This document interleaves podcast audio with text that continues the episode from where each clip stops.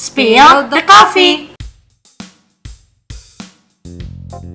Spill the Coffee merupakan podcast Yayasan Pulih buat ngobrolin berbagai informasi tentang isu gender, kesehatan mental, dan pemulihan pasca trauma. Podcast ini adalah bagian dari kampanye Leaving No One Behind, kerjasama Yayasan Pulih dengan U N F P A Indonesia dan didukung oleh Pemerintah Jepang.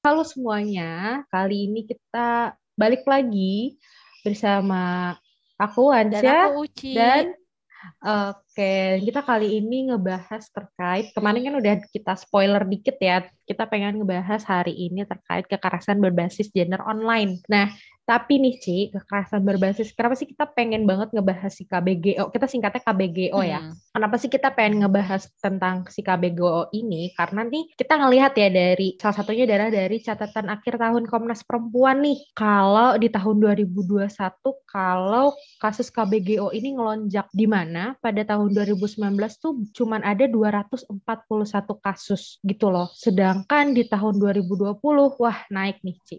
Jadi sembilan ratus empat puluh kasus. Kayak ini berapa kali lipat nih? Saya karena matematika kita kurang nih, teman-teman pendengar nih yang menghitung berapa banyak, berapa kali lipatnya gitu. Sedangkan kalau dari L B H Apik, mereka nerima kasus aja tuh tiga ratus tujuh laporan Ci, terkait K B G O di tahun dua ribu dua puluh. Jadi kayak banyak banget nih K B G O. Kenapa nih? Apa karena sekarang online gitu jadinya beralih gitu, kekerasan berbasis gendernya jadi online atau gimana nih? Nah, makanya kita hari ini pengen ngebahas bareng terkait K B G O ini bersama Kak Ellen. Nah, Kak Ellen ini dari Divisi Keamanan dan Keselamatan di SafeNet.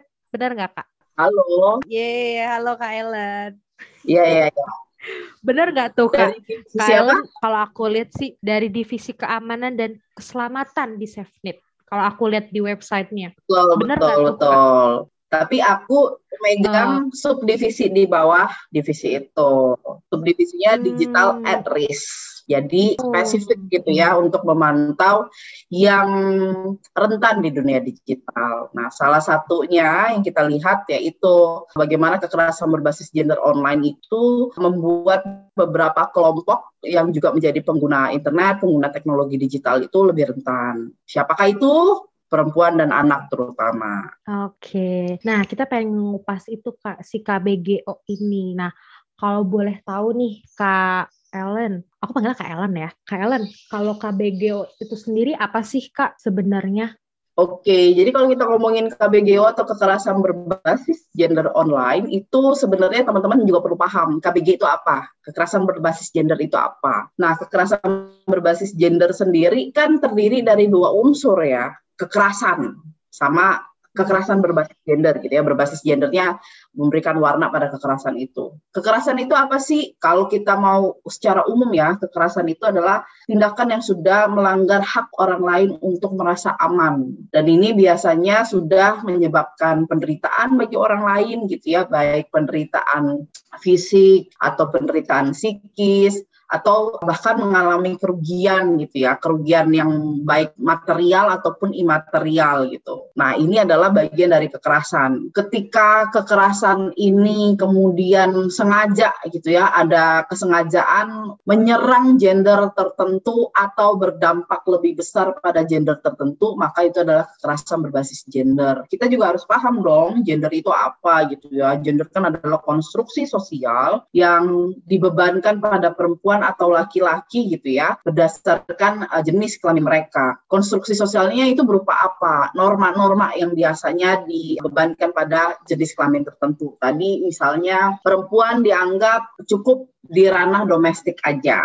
Nah, apakah ini bentuk dari kekerasan? Iya, tetapi bukan kekerasan fisik gitu ya, bukan kekerasan yang bisa dilihat secara fisik, tapi dia adalah bentuk kekerasan merenggut hak perempuan untuk juga bisa mengembangkan dirinya di ruang publik gitu ya, untuk bisa beropini secara bebas di ruang publik gitu, sehingga perannya tidak hanya dikucilkan di dalam rumah tangga aja. Nah, ini kan bentuk-bentuk kekerasan yang struktural ya.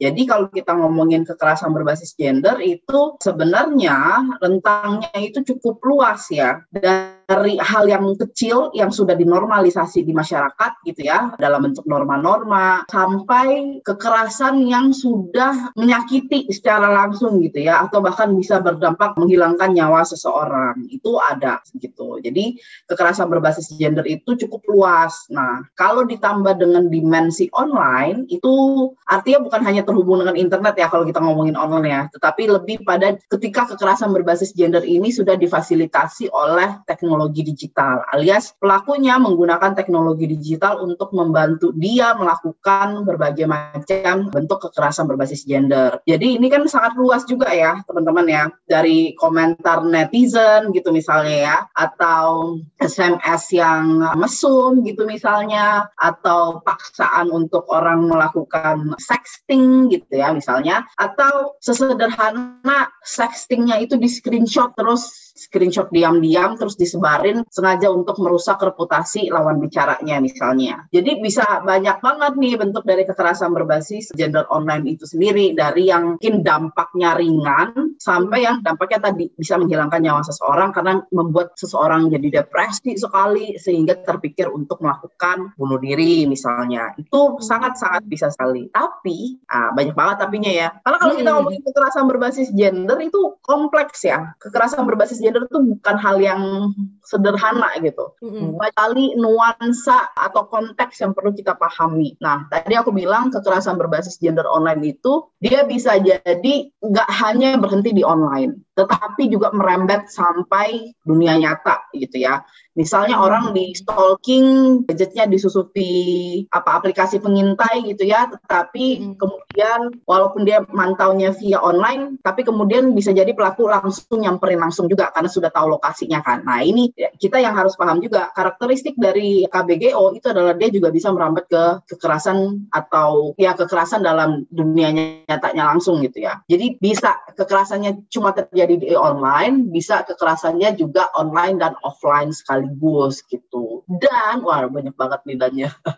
Nggak selesai-selesai nih aku ngomong. Kekerasan berbasis gender online karena dia difasilitasi oleh teknologi digital, maka dia punya karakteristik-karakteristik sesuai dengan teknologi digital itu sendiri. Misalnya teknologi digital kan memudahkan komunikasi antar orang gitu ya. Nah ini artinya apa? Kekerasan berbasis gender online juga punya karakteristik bahwa dia akan susah dihentikan karena sudah menggunakan fitur-fitur teknologi digital yang memudahkan komunikasi gitu kan. Komunikasi kan nggak mesti harus sama orang yang kita kenal aja kan. Kadang-kadang komunikasi yang menjadi lebih mudah itu berarti orang lain yang orang asing pun bisa dengan mudah mengontak kita, dan itu akan sangat susah sekali untuk kita hentikan ya, karena memang fitur dari teknologi digital adalah itu memudahkan komunikasi orang. Itu satu contoh. Contoh lainnya adalah kita tahu teknologi digital itu memudahkan satu data tersebar. Benar nggak ya? Kayak misalnya hoax itu kan gampang banget tersebar. Satu berita gampang banget tersebar gitu ya. Sama kekerasan berbasis gender online yang misalnya contohnya penyebaran konten intim secara non-konsensual. Nah berarti konten intim itu bisa dengan mudah juga disebarkan oleh orang lain dan akan sangat susah dihentikan. Makanya kita sering dengar istilah jejak digital itu abadi. Bener nggak? Nah, jejak digital itu abadi itu statement yang sahih atau nggak sahih gitu ya. Karena kalau suatu konten sudah tersebar, dia pasti akan susah kita hapuskan. Karena susah kita hapuskan inilah disebut abadi gitu ya. Karena kita akan susah benar-benar memastikan bahwa seluruh konten tersebut uh, sudah dihapuskan atau belum. Kira-kira gitu deh pengantarnya. Wow, itu pengantar yang sangat membuka semuanya sih Kak Ellen, karena aku jadi tahu lagi nih. Karena aku walaupun kemarin sebenarnya jujurly ya, jujurly aku ikut pelatihan jujurly terkait K B G O kan, tapi kayaknya nih kayak dapat pencerahan lagi lebih jelas gitu loh Kak Ellen, karena Kak Ellen mengantarkan dengan sangat-sangat rinci dan jelas, dan aku sangat berterima kasih Kak Ellen. Mungkin para pendengar kita nanti juga pasti akan ngerasa, wow Kak Ellen ternyata K B G O itu nggak sesederhana yang dikira. K B G O ternyata lebih luas lagi cakupannya, karena ada ada norma-norma juga yang ada. Belum lagi ini jejak digital yang Kak Ellen tadi udah sempat bilang kalau itu abadi. Kayak aku aja tuh kayaknya foto-foto di Facebook aku zaman aku ala itu masih ada sampai sekarang. Gimana kalau teman-teman yang mengalami kekerasan berbasis gender online, foto-fotonya atau videonya mungkin masih ada juga. Kayak aku ngeliat foto alay aku aja tuh masih malu Kak Ellen sampai sekarang ya. Gimana kalau teman-teman yang lain gitu kan. Nah, kalau boleh tahu, kalau boleh tahu nih Kak Ellen, komunikasi itu bukan cuma sama orang terdekat kan. Komunikasinya juga bisa sama orang-orang yang mungkin belum kita kenal. Komunikasi itu bisa dipermudah juga dengan teknologi saat ini. Nah, kalau gitu kan pasti ada dong Kak, kayak modus atau motif atau kayak kira-kira biasanya nih kalau Kak Ellen tahu dari beberapa kasus yang Kak Ellen, Kak Ellen pernah tahu gitu. Biasanya alasan-alasan orang untuk melakukan K B G O itu apa sih Kak Ellen? Atau kayak misalkan kemungkinan-kemungkinan K B G O lebih cepat, lebih mudah terjadi itu apa sih Kak Ellen kalau boleh tahu kita? Harus boleh tahu sih Kak.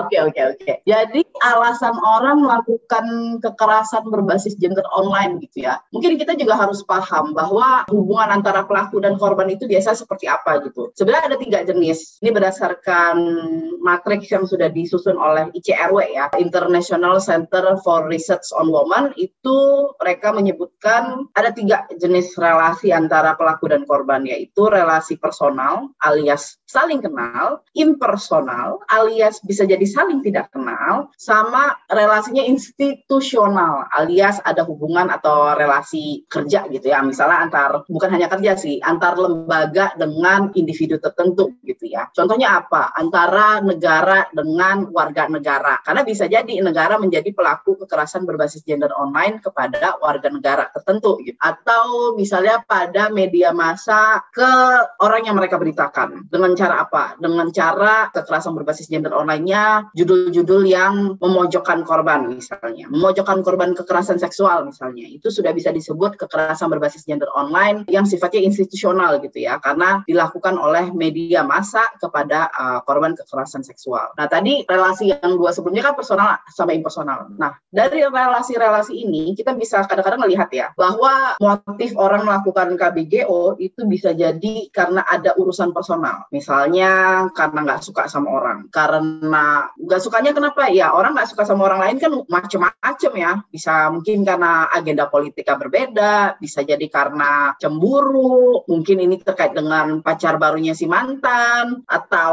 macam-macam lah ya. Jadi alasannya sendiri itu bisa sangat beragam, termasuk alasannya bisa berupa penegakan norma gitu ya. Kan tadi udah disebutkan ya, namanya gender itu kan berupa konstruksi sosial yang berupa norma yang disematkan pada jenis kelamin tertentu gitu kan. Nah, makanya teman-teman minoritas gender atau yang mengidentifikasi dirinya sebagai non-binari itu bisa jadi salah satu kelompok rentan juga gitu ya. Karena mereka dianggap berada di luar norma yang sudah ditetapkan di masyarakat. Sehingga masyarakat, wah ini gue perlu melakukan penegakan norma.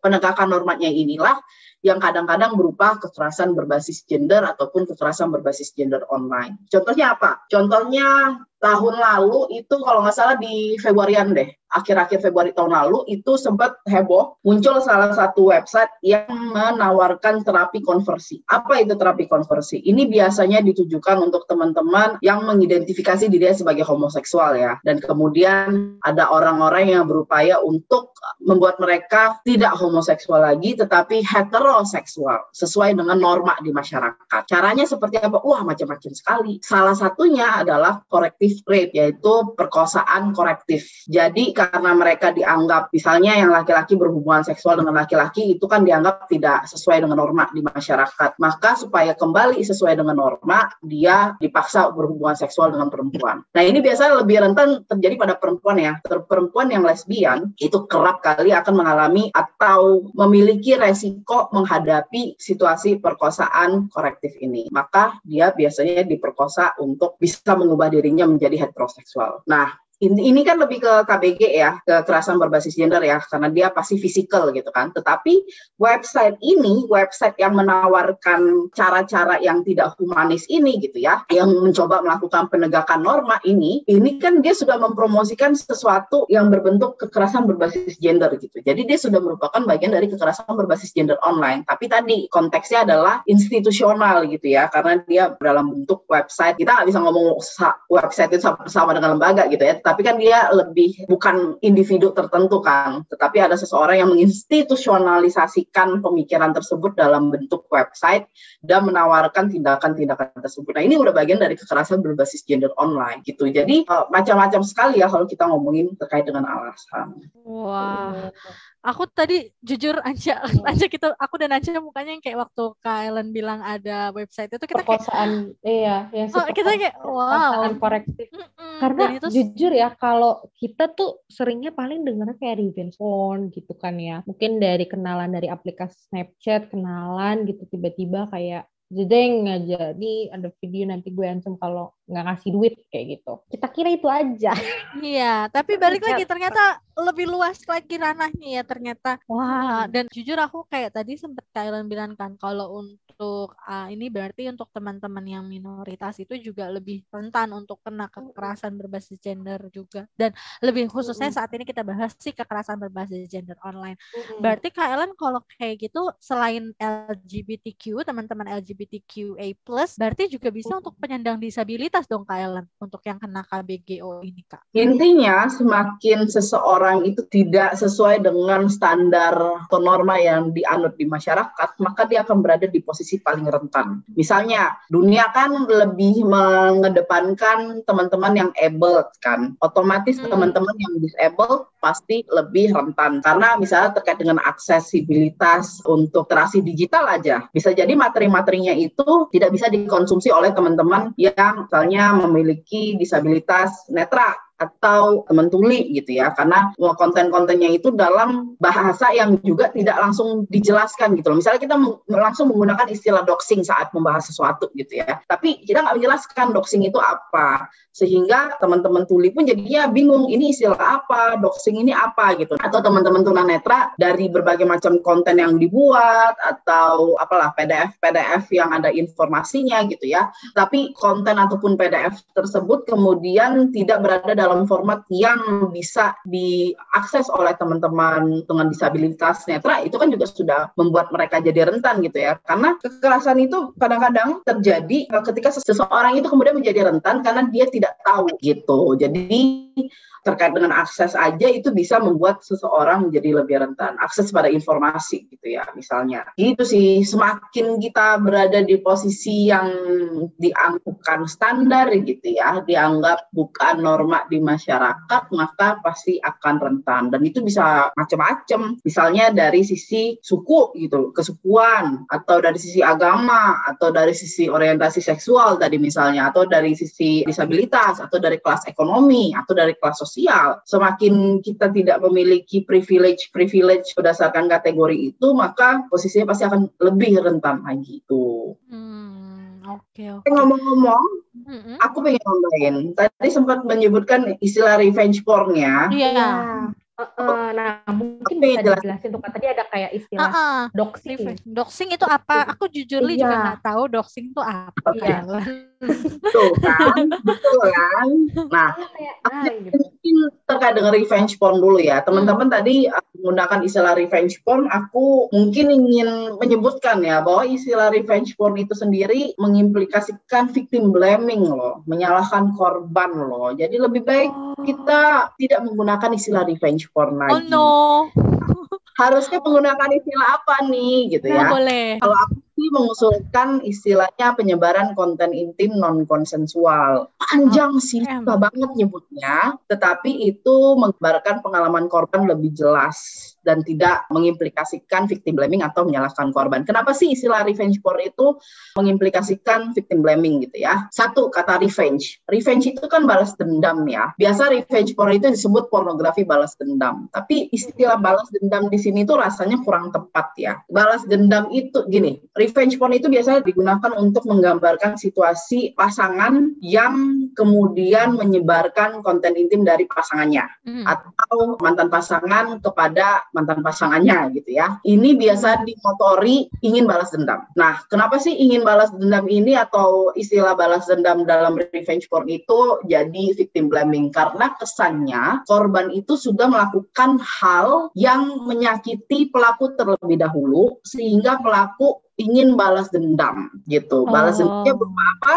Menyebarkan konten pornografinya korban. Kira-kira gitu ya. Kelihatan kan hmm. kenapa dia jadi victim blaming? Karena kesannya yeah, yeah. korban udah salah duluan, makanya pelaku hmm. melakukan balas dendam. Hmm. Ini yang kemudian tidak tepat gitu ya. Karena dari kebanyakan situasi yang terjadi itu justru adalah misalnya pelaku dan korban yang merupakan pasangan itu sudah berada dalam relasi yang toksik. Nah, kemudian ketika korban mencoba ingin putus gitu ya, atau ingin berhenti dari hubungan tersebut, pelaku kemudian menggunakan konten intim yang mereka buat bersama-sama gitu ya dalam dalam relasi romantis sebagai alat untuk menekan korban, mengintimidasi korban sehingga dia nggak mau putus ya, sehingga dia harus nurutin keinginan daripada pelaku. Nah, situasi inilah yang kemudian kalau digambarkan dengan kata revenge gitu ya, tidak tepat, sangat tidak tepat sekali, malah cenderung menyalahkan korban gitu. Hmm. Itu satu. Yang kedua, istilah pornografi dalam revenge porn itu juga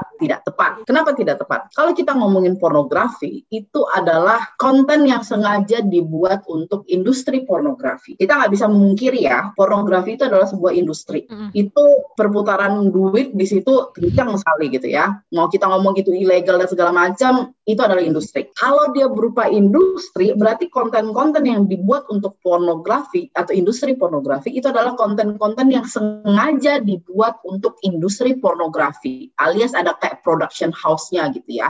Mm. Ya dong. Karena kita juga kalau misalnya di luar negeri itu kan ada tuh aktor aktris pornografi yang bahkan yeah. mereka uh, fans kan punya yeah, fandom yeah. tertentu. Yeah, yeah. Nah, uh-uh. jelas itu adalah sebuah industri, itu konten yang dibuat sengaja untuk memenuhi industri pornografi tersebut. Dengan konten intim yang dibuat tujuannya itu untuk intimasi antar pasangan. Jadi kalau konten intim disamakan dengan konten pornografi itu bermasalah gitu ya. Hmm. Kalau misalnya suami istri membuat video melakukan video call seks gitu ya, terus mereka merekamnya untuk konsumsi pribadi, itu bukan konten pornografi, itu adalah konten intim yang dibuat atas dasar relasi romantis, bukan atas dasar ingin memenuhi demand di industri pornografi gitu. Jadi ketika kita tidak memahami penggunaan uh, istilah-istilah ini dengan tepat, ini bisa membuat cara kita memandang sesuatu itu sebenarnya sudah tidak berpihak kepada korban. Hmm. Gitu. Jadi saranku kita berhenti menggunakan istilah revenge porn ya, karena dia tidak tepat sekali. Dia sudah mengimplikasikan victim blaming atau menyalahkan korban. Ini kayaknya masih shock nih. Iya, iya karena kita kita jujur jujur li lagi, aja jujur li lagi kita itu kayak terbiasa menggunakan kalimat revenge porn gak sih, Sa? Ha-ha, dan kita nggak tahu kalau konteksnya itu bisa menjadi menyalahkan korbannya. Kalau gitu oke, okay, fix. Mulai sekarang kita ketok palu bahwa kita akan menyebutnya sebagai penyebaran konten intim non-konsensual. Penyebaran, kita singkat. Penyebaran itu P. Intim. Konten. K. P. K. Penyebaran konten. P. K. I. N. K. Nanti kita bikin singkatan lebih bagus lagi, Desa. Sekarang singkatannya jelek. Kayaknya mending kita sebut dengan penyebaran konten intim non-konsensual. Jadi jadi pink gitu ya. Ah. Bisa sih, bisa, bisa, bisa. Kita singkat jadi pink ya. Jadi pink nih, pink. Oke. Okay.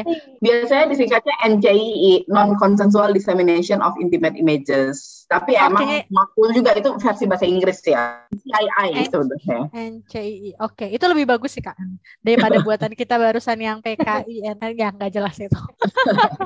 Tapi Kak Ellen, berarti berarti oh. jujur sebelumnya kita ingin meminta maaf kepada semua orang, semua pendengar kita atau siapapun yang mendengarkan ini, yang sudah mendengar kita menggunakan kalimat revenge porn, mohon maaf sebelumnya, dan mulai sekarang kita akan memperbaiki dengan menyebutnya sebagai N C I I. Iya.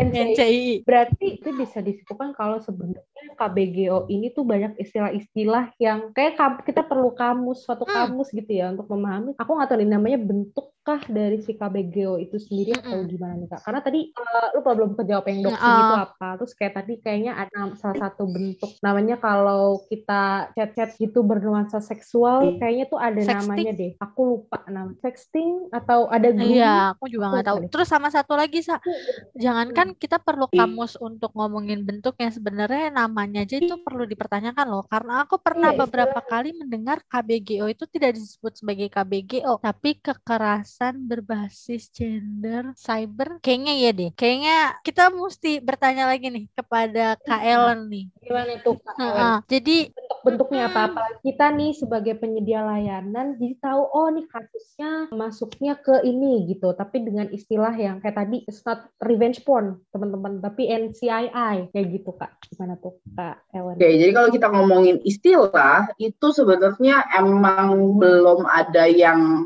benar-benar fix ya. Kayak misalnya tadi teman-teman menyebutkan ada K B G O, ada K B G S, kekerasan berbasis gender online, kekerasan berbasis gender siber. Atau baru-baru ini dari Komnas Perempuan menyebutkan istilah kekerasan siber berbasis gender. Ya. Jadi agak digeser gitu ya. Jadi, dengan istilah yang berbeda-beda ini artinya beda atau enggak sih? Sebenarnya kalau dari sisi arti enggak gitu ya. Tapi lebih ke menurutku lebih ke penekanan atau kita mencari istilah yang lebih tepat gitu ya. Politically correct gitu ya. Kalau bahasa Inggrisnya gitu. Nah ini sendiri memang kalau terkait dengan istilah itu memang agak-agak gimana ya mau nyebut problematis, sebenarnya bukan problematis tetapi menggambarkan situasi yang kompleks atas suatu kekerasan berbasis gender online gitu ya, atau bahkan kekerasan berbasis gender yang non-online aja itu susah gitu untuk benar-benar kita bisa memilih istilah yang tepat gitu ya, istilah yang politically correct. Kayak misalnya karena gini, karena kita menentukan istilah itu kan sekaligus untuk mengedukasi publik gitu ya, terkait dengan modus-modusnya apa, ciri-cirinya seperti apa gitu. Ini kan tidak mudah, kayak misalnya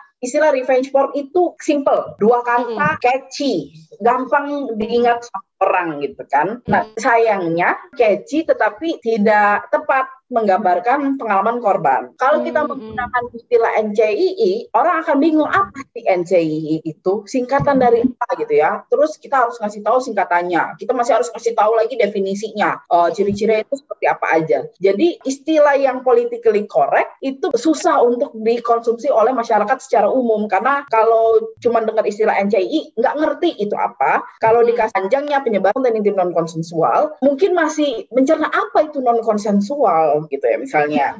Mm-hmm. Nah jadi emang kalau terkait dengan istilah itu berprogres ya kalau dalam kekerasan basis gender online. Misalnya tadi N C I I uh, non consensual dissemination of intimate images itu di Inggris sebutannya ada alternatif penyebutan gitu ya. Di Inggris itu ya bisa I B S A, I P S A, Image Based Sexual Abuse, atau I B A gitu ya. Jadi seksualnya, kata seksualnya dihilangkan. Jadi Image Based Abuse gitu. Hmm. Jadi ini sebenarnya masih berprogres ya kalau kita ngomongin istilah-istilah yang terjadi di dalam uh, atau yang merupakan bentuk dari kekerasan berbasis gender online. Nah terus ada juga istilah-istilah yang umum kayak misalnya doxing. Doxing itu sebenarnya doxing itu adalah penyebaran data pribadi orang ke ruang publik. Dia tidak melulu berupa K B G O. Dia tidak dulu berupa kekerasan berbasis gender online. Kenapa? Ya karena bisa jadi penyebaran data pribadi seseorang itu memang tidak menyerang gender seseorang atau tidak berdampak khusus pada gender seseorang. Dia bisa jadi terjadi secara umum gitu. Misalnya K T P-nya Ansya aku sebar gitu ya di media sosial. Hmm. Itu doxing gitu ya.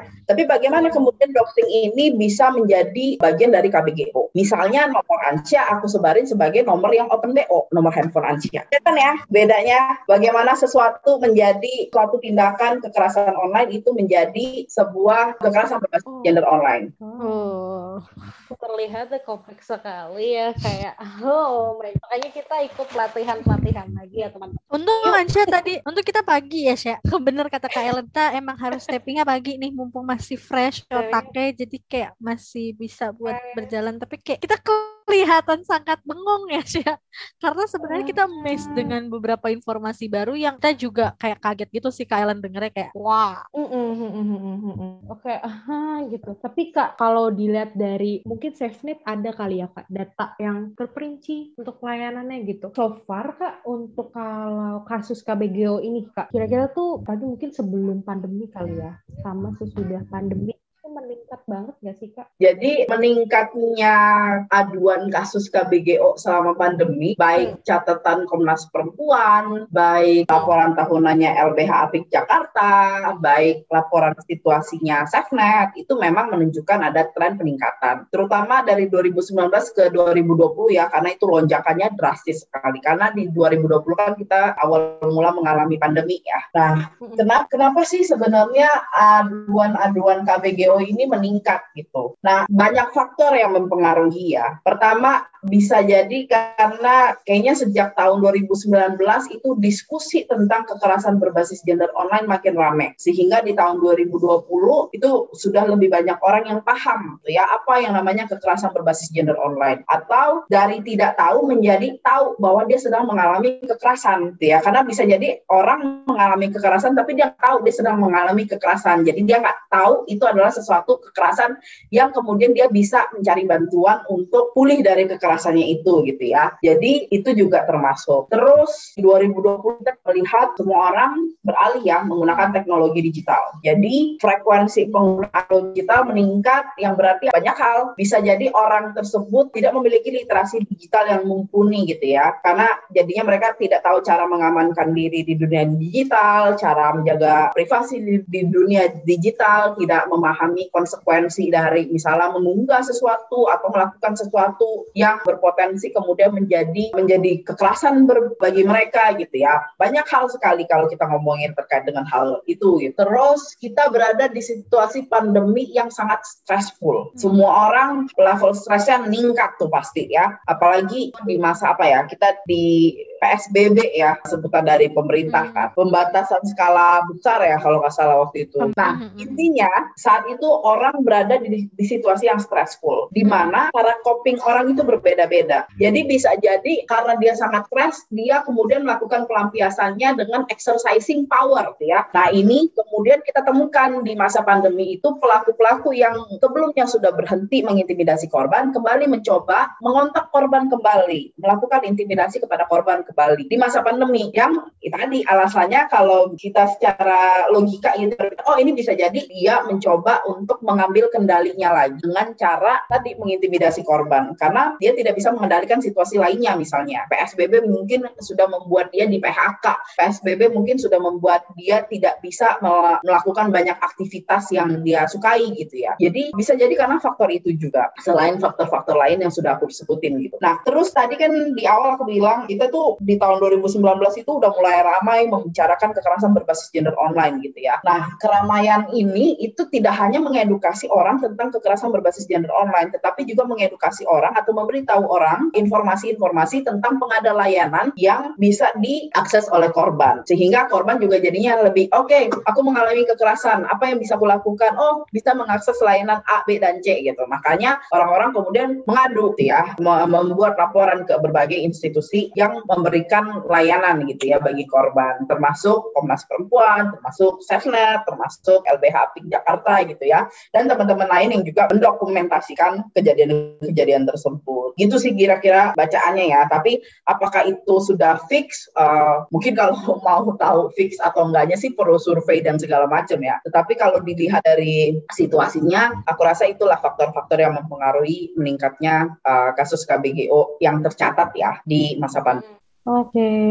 Nah hmm, Kak Ellen, tapi dengan situasi uh, dari dua ribu sembilan belas mungkin sudah banyak uh, psikoedukasi gitu kan ke masyarakat, mungkin baik dari itu lembaga pemerintah atau non-pemerintah gitu, terkait ini loh K B G O ini gitu, itu kan berarti pencegahan gitu ya uh, Kak Ellen untuk ada-adanya apa ya korban-korban K B G O ini sendiri gitu. Tapi kalau misalkan uh, selain itu gitu Kak, pencegahan lainnya mungkin atau kita sebagai masyarakat gitu, kalau misalkan melihat, itu bukan pencegahan kali ya, tapi kalau misalkan udah terjadi gitu, misalkan aku, Uci gitu, misalkan kita kena atau mendapatkan kekerasan berbasis gender online ini gitu, kira-kira apa sih Kak yang bisa kita lakukan gitu pertama gitu untuk menghadapi dalam situasi si K B G O ini? Sebenarnya yang bisa kita lakukan pertama kali adalah sekarang ya, kalau misalnya belum ada kekerasan berbasis gender online di sekitar kita atau kita amit-amit gitu ya, belum menjadi, kalau belum tuh kesannya optimis kita akan menjadi korban kekerasan berbasis gender. Amit-amit juga enggak gitu. Tapi ketika kita belum mengalami atau tidak mengalami kekerasan berbasis gender online dan sekitar kita juga tidak mengalami kekerasan berbasis gender online, yang bisa kita lakukan adalah mencari informasi sebanyak-banyaknya tentang kekerasan berbasis gender online itu sendiri. Karena bisa jadi kita tidak melihat ada K B G O di sekitar kita atau kita tidak merasa K B G O terjadi pada kita karena kita emang belum paham bahwa itu adalah K B G O. Bahwa ada hal-hal yang sudah kita alami itu adalah bagian dari K B G O gitu loh. Jadi cari informasinya sebanyak-banyaknya. Kedua, kedua, jangan cuma informasi, tetapi hal-hal yang bisa dilakukan. Tadi misalnya melapor atau mengakses layanan gitu ya. Ya udah, berarti yang kita perlu cari adalah pengada layanan di sekitar kita itu adanya apa aja. Dan misalnya pengada layanan pengada, uh, seperti teman-teman di Yayasan Pulih gitu ya, memberikan layanan konseling psikologi gitu misalnya. Nah ya udah, berarti kita tahu oke okay, ada Yayasan Pulih, ada apa lagi nih? Oh, ada SafeNet atau Awas K B G O gitu ya, Awas Kekerasan Berbasis Gender Online yang memberikan layanan bantuan kepada korban K B G O misalnya terkait dengan konsultasi keamanan digital, terkait dengan bantuan pelaporan ke platform digital gitu ya, misalnya ketika ada konten-konten yang merupakan kekerasan berbasis gender online diunggah oleh pelaku gitu di berbagai media sosial misalnya. Nah itu bisa ke SafeNet gitu ya, atau ke teman-teman Task Force K B G O gitu ya yang juga melakukan hal yang serupa gitu, atau ke teman-teman lembaga bantuan hukum karena um, membutuhkan untuk memproses situasi tersebut melalui jalur hukum gitu. Nah itu yang perlu kita ketahui dulu informasi-informasinya. Jangan berpikir ketika kita jadi korban aja baru mencari informasi-informasi tersebut. Lebih baik kita sudah memiliki informasinya dari sekarang, sehingga ketika ada terjadi sesuatu kita nggak kelabakan, karena kita sudah setidaknya tahu langkah pertama yang bisa dilakukan apa. Jadi bisa dimulai dari situ. Selanjutnya apa lagi nih yang bisa kita lakukan gitu ya sebagai warga? Edukasi orang-orang di sekitar kita ya. Bisa jadi teman-teman kita belum paham kekerasan berbasis gender online itu apa gitu ya. Terus kita melihat kayaknya dia sama pacarnya itu sedang mengalami situasi yang tidak menyenangkan. Bisa jadi dia mengalami K B G O nih, coba ditanyain gitu ya. Atau mungkin kalau ditanyain itu terlalu kepo, coba kita kasih tahu aja nih K B G O, jadi dia bisa mengidentifikasi sendiri gitu ya. Itu sih aku rasa yang penting ya untuk kita di awal itu lakukan, karena itu membuat kita memiliki wawasannya kan. Kalau orang sudah memiliki wawasan, dia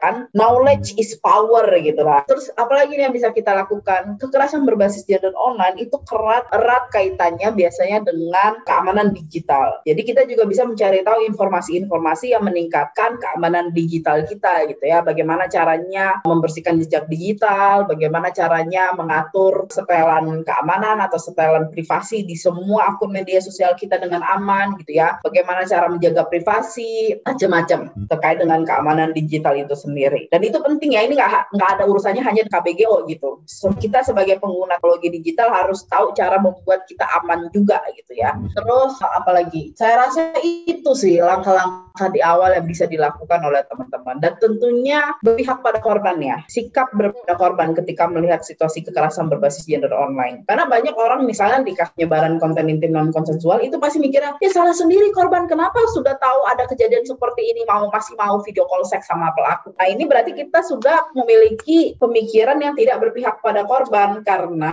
kita belum paham non-konsensual itu apa. Berarti teman-teman yang masih berpikiran seperti itu belum paham konsen itu apa gitu loh. Nah ini yang berarti teman-teman juga harus paham, mencari tahu lebih lanjut ya, apa sih yang dimaksud dengan konsen. Konsen itu harus memenuhi prinsip fries atau kentang goreng, French fries gitu kan. Fries itu kan terdiri dari freely given, bebas diberikan oleh seseorang, tapi harus berada dalam kesadaran, conscious gitu ya. Tidak bisa orang yang lagi setengah tidur, lagi melakukan medikasi berat gitu ya, tabuk, itu melakukan konsen itu nggak bisa. Kan banyak tuh kasus kadel-kadel kemudian jadi ya, kekerasan seksual gitu kan. Di, terus komentar-komentarnya adalah ya siapa suruh kalau dia kadel, diajak tidak sama dengan setuju untuk misalnya di kalau mau pakai bahasa anak muda gitu ya. Ajak kadel itu tidak sambungan setuju di grepe-grepe. Spesifik ya, kalau kita ngomongin tadi fries itu kan freely given udah aku jelasin. Reversible, dia ditarik kembali karena konsen itu kan terkait dengan persetujuan seseorang atas apa yang akan terjadi pada dirinya gitu ya. Termasuk data dirinya atau data pribadinya. Terus I, I itu inform, antara antar pihak-pihak yang bersepakat ya, yang memberikan konsen itu harus sama informasinya. Nggak boleh ada asumsi gitu ya. Misalnya si Ansi maunya A gitu ya, si Uci maunya A dan B gitu ya, tapi kalian cuma uh, bersepakat ngomongnya A doang. Nah, Uci berasumsi sepakat A sama dengan B juga gitu loh. Nah nggak boleh ada asumsi gitu ya, harus terinformasikan yang sama. E itu enthusiastic, diberikan dengan antusias gitu ya, antar uh, pihak yang memberikan konsen harus sama-sama antusias, bukan karena yang satu ketakutan makanya dia bilang iya ya. Bisa jadi dia karena ada relasi kuasa yang timpang di situ, jadi dia nggak bisa ngomong enggak gitu loh. mau nggak mau dia harus setuju. Nah itu berarti udah nggak ada konsen di situ karena dia sudah tidak memenuhi kaedah uh, etik itu sendiri itu ya. Terus S, S itu spesifik, oh. spesifik maksudnya yang disepakati itu ya spesifik. Kalau ngomongnya cuman A ya A gitu ya, nggak bisa kemudian A dianggap sama dengan setuju hmm. melakukan B, C dan D sekaligus. Jadi kalau mau ada tambahan B, C dan D itu ya harus paket lagi gitu. Hmm. Kira-kira kayak gitu sih ininya tentang Fries ya, tentang konsen itu harus bisa dipahami. Karena kalau enggak bisa jadi kayak tadi ya,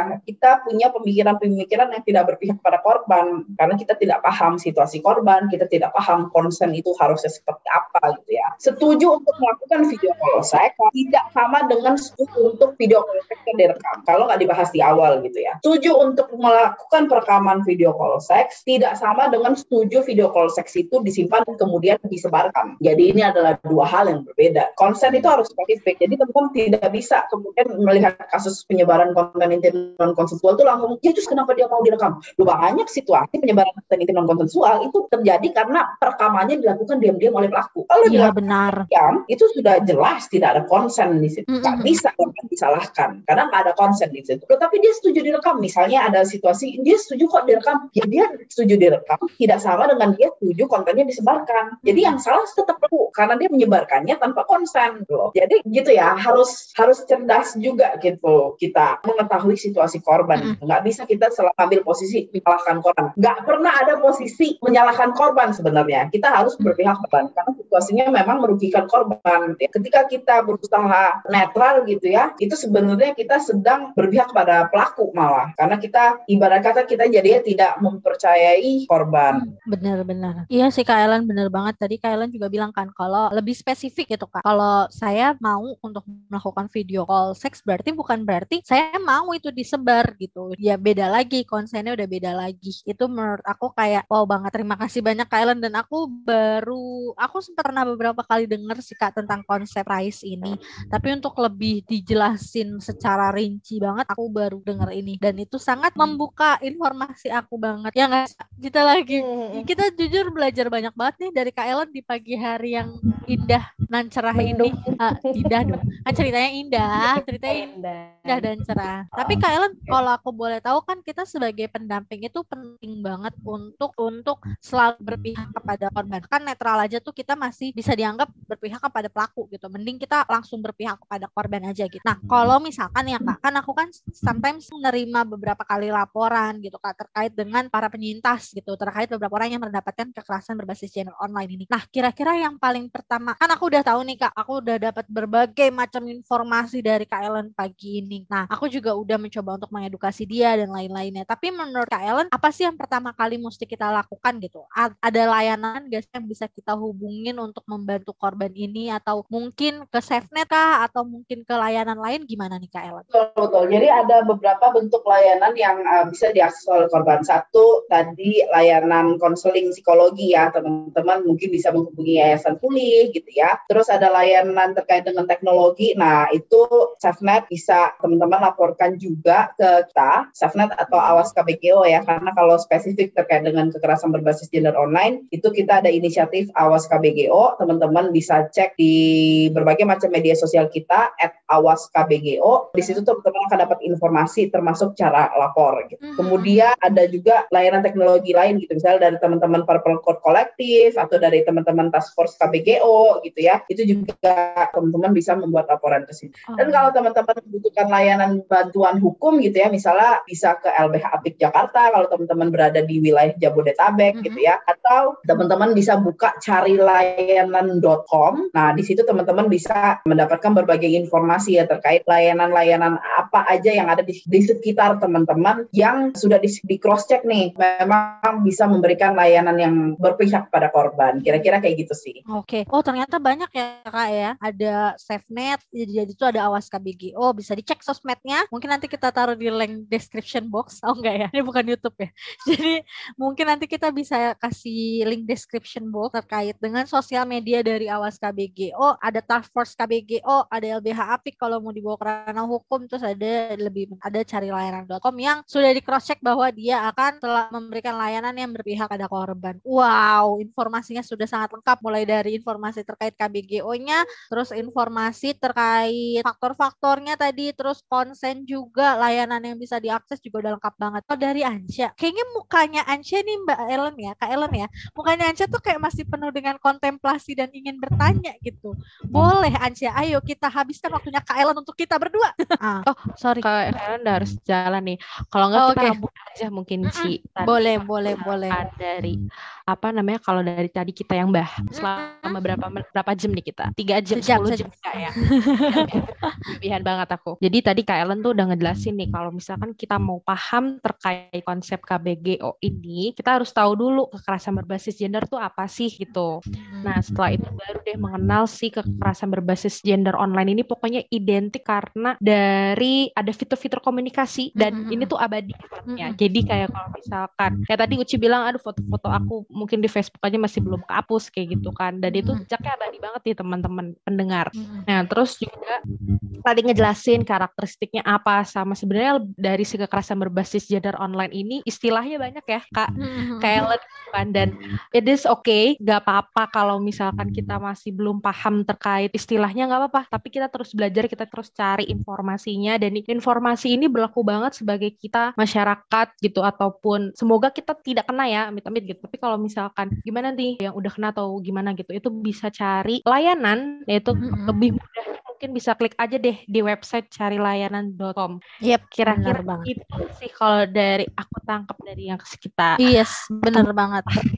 Ini. Mm-mm. Mungkin kalau dari Kak Ellen ada yang ingin ditambahkan sepatah dua patah kata terakhir menutup obrolan kita di pagi hari ini, Kak Ellen? Pandu cuma satu ya, mm-hmm. bahwa jejak digital kita abadi, itu bahkan bisa lebih abadi daripada hubungan kita dengan orang lain.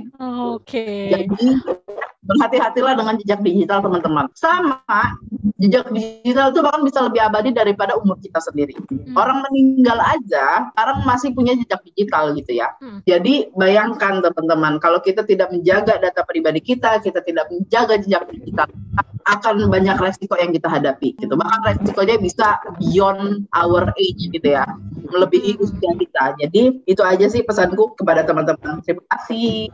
Terima kasih banyak Kak Ellen sekali lagi sudah menyempatkan waktunya untuk kita di pagi hari ini, dan mohon maaf kalau kita mem- memakan waktu Kak Ellen lebih banyak dari yang kita janjikan sebelumnya. Sekali lagi terima kasih banyak buat informasinya, semua sangat membuat kita terbuka banget. Oke, terima kasih Kak Ellen, mudah-mudahan kita bisa ketemu lagi ya Kak next time. Oke, terima kasih. Asik.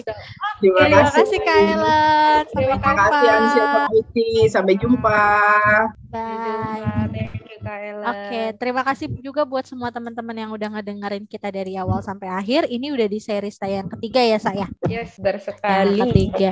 Pokoknya podcast kali ini tuh kita banyak banget dapat informasi dari Kak Ellen yang menurut gue tuh sangat-sangat mencerahkan dan informatif banget buat teman-teman, karena selain dikasih informasi, kita juga dikasih tahu layanan apa yang bisa kita akses, dan itu bagus banget buat didengerin. Sekali lagi terima kasih banyak untuk dengerin. Jangan bosan-bosan buat ngedengerin episode kita selanjutnya, karena next time kita akan bahas terkait dengan kekerasan berbasis, berbasis gender kepada apa, lebih tua guys, lebih tua. Ayo, oke. Okay. Terima kasih semuanya. Saya Ansya, saya Uci. Bye bye.